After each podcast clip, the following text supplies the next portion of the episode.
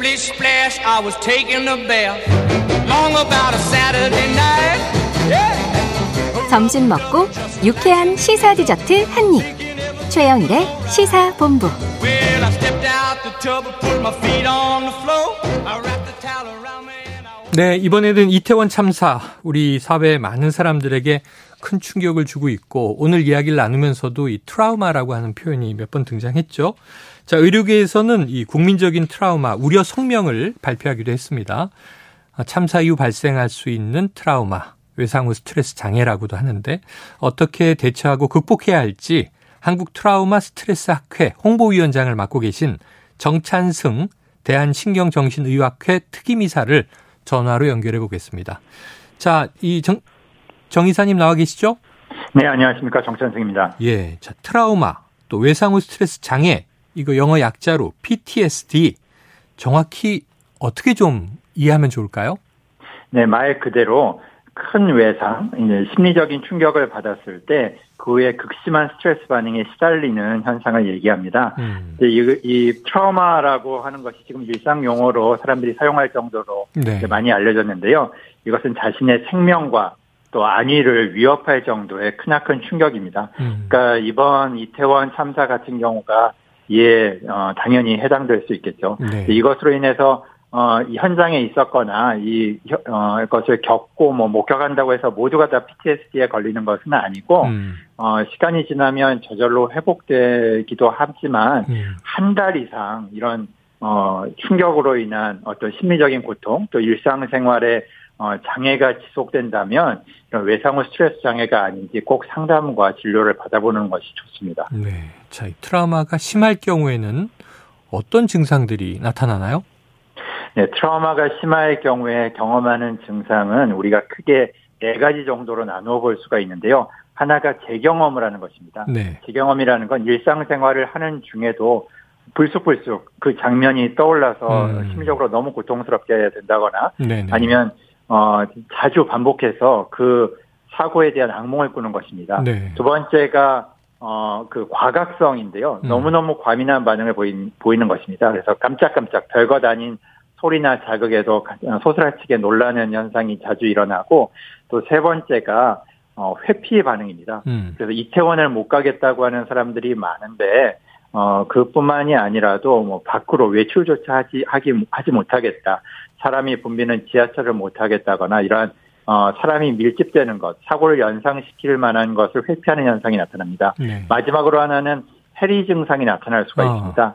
해리 증상은 큰 충격을 받았을 때 여러분 상상해 보시면 교통사고를 당했을 때도 사람이 오열을 한다거나 공포에 빠진다기보다는 갑자기 멍해지는 현상이 아. 나타나죠. 네네. 그런 것처럼 일상생활로부터의 감각이 멀어지고 자기가 겪은 일과 자기가 나타내야 될 감정 반응 사이에 그런 간극이 생기는 것을 해리 증상이라고 합니다. 네. 또 순간적으로 그 사고 당시의 기억을 부분 부분 어, 망각할 수가 있습니다. 음. 그래서 이러한 네 가지 증상들이 나타나고 여기에 어, 어, 한두 가지 이상이 좀 심각하게 나타난다면 꼭 상담을 받으셔야 됩니다. 자, 지금 이제 사고 이후 사흘째가 됐습니다. 지금쯤 나타나는 징후나 증상은 어떤 것들이 있을까요? 네, 사흘이라고 하면 아주 급성기에 해당합니다. 네네. 어, 그래서 사람들이 너무나 어, 큰 일을 겪었을 때는 자기가 힘들다는 것조차 인식하지 아, 못할 수가 있습니다. 예, 예. 그래서 그 감정에 압도되고 우리가 지금 가장 힘든 사람을 생각해 보면 당연히 그 사고 현장에 있었던 생존자들 또 부상당한 분들 또 그 가까이에서 목격했던 분들 그리고 그 다음에 유가족과 그분들의 가족 지인들이겠죠. 네. 네. 그분들을 먼저 놓고 생각을 해야 되는데 그분들이 지금 자기 자신의 어떤 정신적인 상황을 미처 살펴볼 겨를이 없을 수 네네. 있습니다. 옆 사람들이 보기에는 분명히 힘들어 보이고 정말 정상적인 일상생활을 수행을 하지 못하고 있는데 어 그 본인들은 자기의 어떤 마음의 고통보다는 떠나간 사람, 음. 잃어버린 사람에 대한 어떤 정말 상실의 아픔, 또 그리움, 또 죄책감에 시달린다면 주위에 있는 분들이 그분들이 자기의 마음을 좀 돌볼 수 있도록 더 큰 사고가 일어나지 않도록 옆에서 상담과 진료를 권유를 할 수가 있습니다. 네. 또그 현장에 어 지원을 나간 현장 대응팀, 네네네. 응급구조대, 또 의료진, 또 현장에서 어 정말 그그 그 너무너무 이제 소용돌이 치는 현장에서 어 정리했던 경찰관, 네. 소방관 등 현장에 참석했던 참그 어, 음. 그 자리에 있었던 모든 사람들이 다 동일한 트라우마를 겪을 수 있습니다. 네. 이분들의 정신 건강도 어, 살펴야 하고 또 언론인 취재 나갔던 언론인도 마찬가지입니다. 아, 그렇죠. 네. 자 이렇게 많은 분들이 트라우마를 겪을 수 있다. 그래서 좀 어떻게 이 신호를 우리가 알아챌 수 있을까 주변에서 봐줘야 되고 본인은 모를 수도 있고 이 증상에 대한 대처 그리고 마음의 상처를 어떻게 치료할지 이런 문제들은 좀 대응 방식들이 마련돼 있겠죠.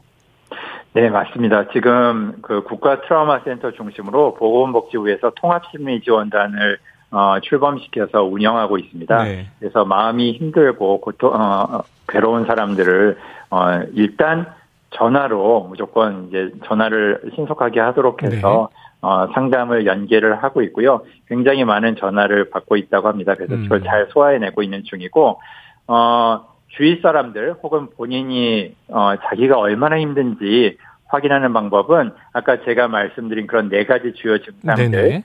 그리고 특히 우리가 마음이 힘들 때 어, 금방 알아차릴 수 있는 건 우리가 잠을 못 자는 겁니다. 아. 네.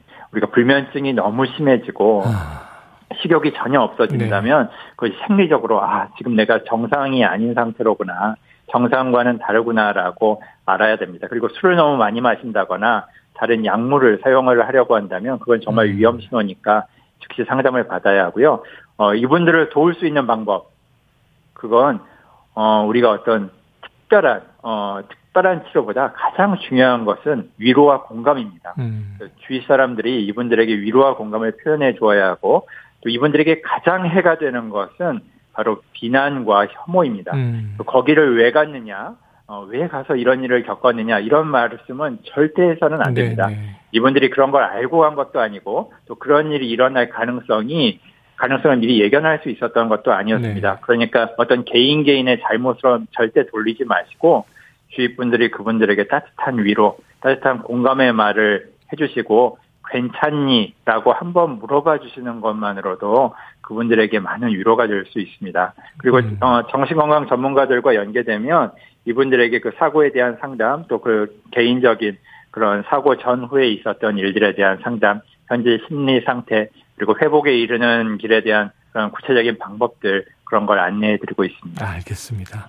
자, 이번 사고의 피해자들이 젊은 층이 많잖아요. 보니까 20대, 30대, 10대 이렇게 되는데 그 사망하신 분들에 대해서는 그 유가족, 특히 부모 어, 엄청난 이제 트라우마가 생길 수밖에 없을 것 같고 또 생존자, 부상자, 또 이 현장에 참여했던 분들 또 마찬가지 현상들이 생길 텐데 연령대가 낮기 때문에 더 세심하게 주의할 대목이 있습니까?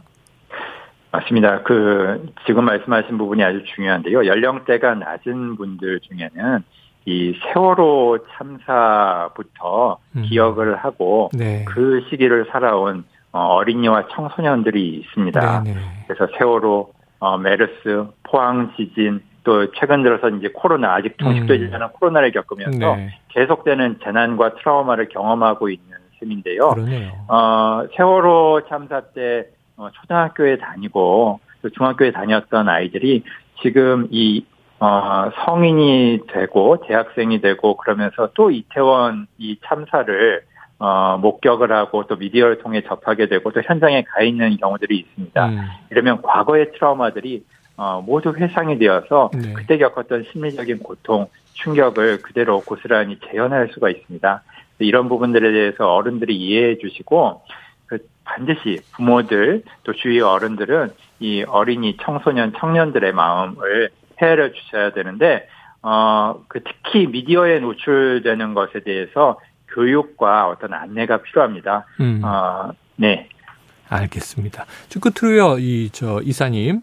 그 정신건강의학과 전문의시니까. 네. 지금 뭐, 아까 초기 단계라고 말씀하셨는데.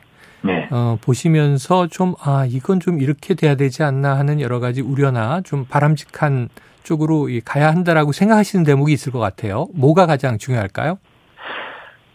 이런 재난이 발생하면 또 개인이 트라우마를 당했을 때 가장 중요한 것은 이 초기 단계입니다. 음. 초기 단계 때 어, 개인이 감당할 수 없고 어떤 공동체가 감당할 수 없는 이런 어, 심각한 심리적인 충격을 받게 되면 어, 고립감과 절망감을 느끼게 됩니다. 네. 그때 우리 어, 국가가 또 우리 공동체 사회가 우리 전문가들이 그리고 우리 주변 이웃들이 어, 당신은 혼자가 아니고 우리 모두가 당신을 도와주겠다 라는 그런 인적 자원적인 네트워크를 형성해서 이분들이 혼자가 아니다라는 느낌을 강하게 받게 하고 또 연대 속에 있다라는 느낌을 강하게 받게 하면 그분들의 마음에는 큰 위로가 됩니다. 음. 아까 말씀드린 것처럼 비난과 차별은 트라우마를 악화시킵니다. 네. 공감과 위로가 트라우마를 회복시킵니다. 음. 이 점을 꼭 알아주셨으면 좋겠고 또 하나 강조하고 싶은 건 어, 정부에서 발빠르게 나서서 대응을 마련하고 있는데 어, 가끔 언급되는 것들이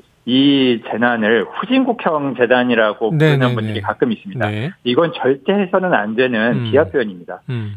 재난의 발생에는 선진국과 후진국의 구분이 없습니다. 음. 단 재난의 대응에는 선진국과 후진국이 있을 수 있습니다. 네네. 우리 사회가 이번 참사를 통해서 정말 선진국형 대응을 했으면 좋겠습니다. 네. 그리고 선진국형 대응이라는 것이 어, 이 어떤 개인의 잘못이나 이런 과오를 거기 참석했던 사람들의 과오를 어, 지적하고 어, 상처를 더 주고 그 악성 댓글로 왜 거기 참석했느냐고 이제 비난하는 네. 것이 아니라 이분들에게 진정한 진심 어린 공감과 위로 그리고 깊은 애도의 마음을 표현하는 것이 바로 선진적인 재난 대응이라고 할 수 있겠습니다. 그리고 소외되는 사람이 없어야 된다는 것에는 어, 아까 짧게 언급했는데 그 현장에서 일반 시민들이 CPR에 뛰어들고 그랬을 겁니다. 음.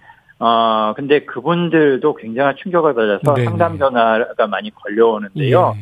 어, 그분들의 마음 건강도 살펴야 하고 또 이태원이라는 특성상 어, 그 축제 특성상 외국인들이 굉장히 많이 있었습니다. 네. 이주민과 외국인들이 있었는데 이분들이 언어적인 어려움 때문에 음. 상담과 진료를 제대로 받지 못하는 경우들이 있습니다. 네. 그래서 어느 누구도 소외받지 어, 않도록 네. 우리가 어, 최선을 다해서 어, 모든 모든 사회의 모든 구성원과 모든 시스템 국가가 어, 소외되는 사람 없이 당신들의 마음의 충격을 위로해주고 공감해주겠다라는 태도가 매우 중요한 것 같습니다. 예, 오늘 말씀 잘 들었습니다. 고맙습니다. 네, 감사합니다. 예, 지금까지 한국 트라우마 스트레스 학회 홍보위원장을 맡고 계신 정찬승 대한신경정신의학회 특임이사였습니다.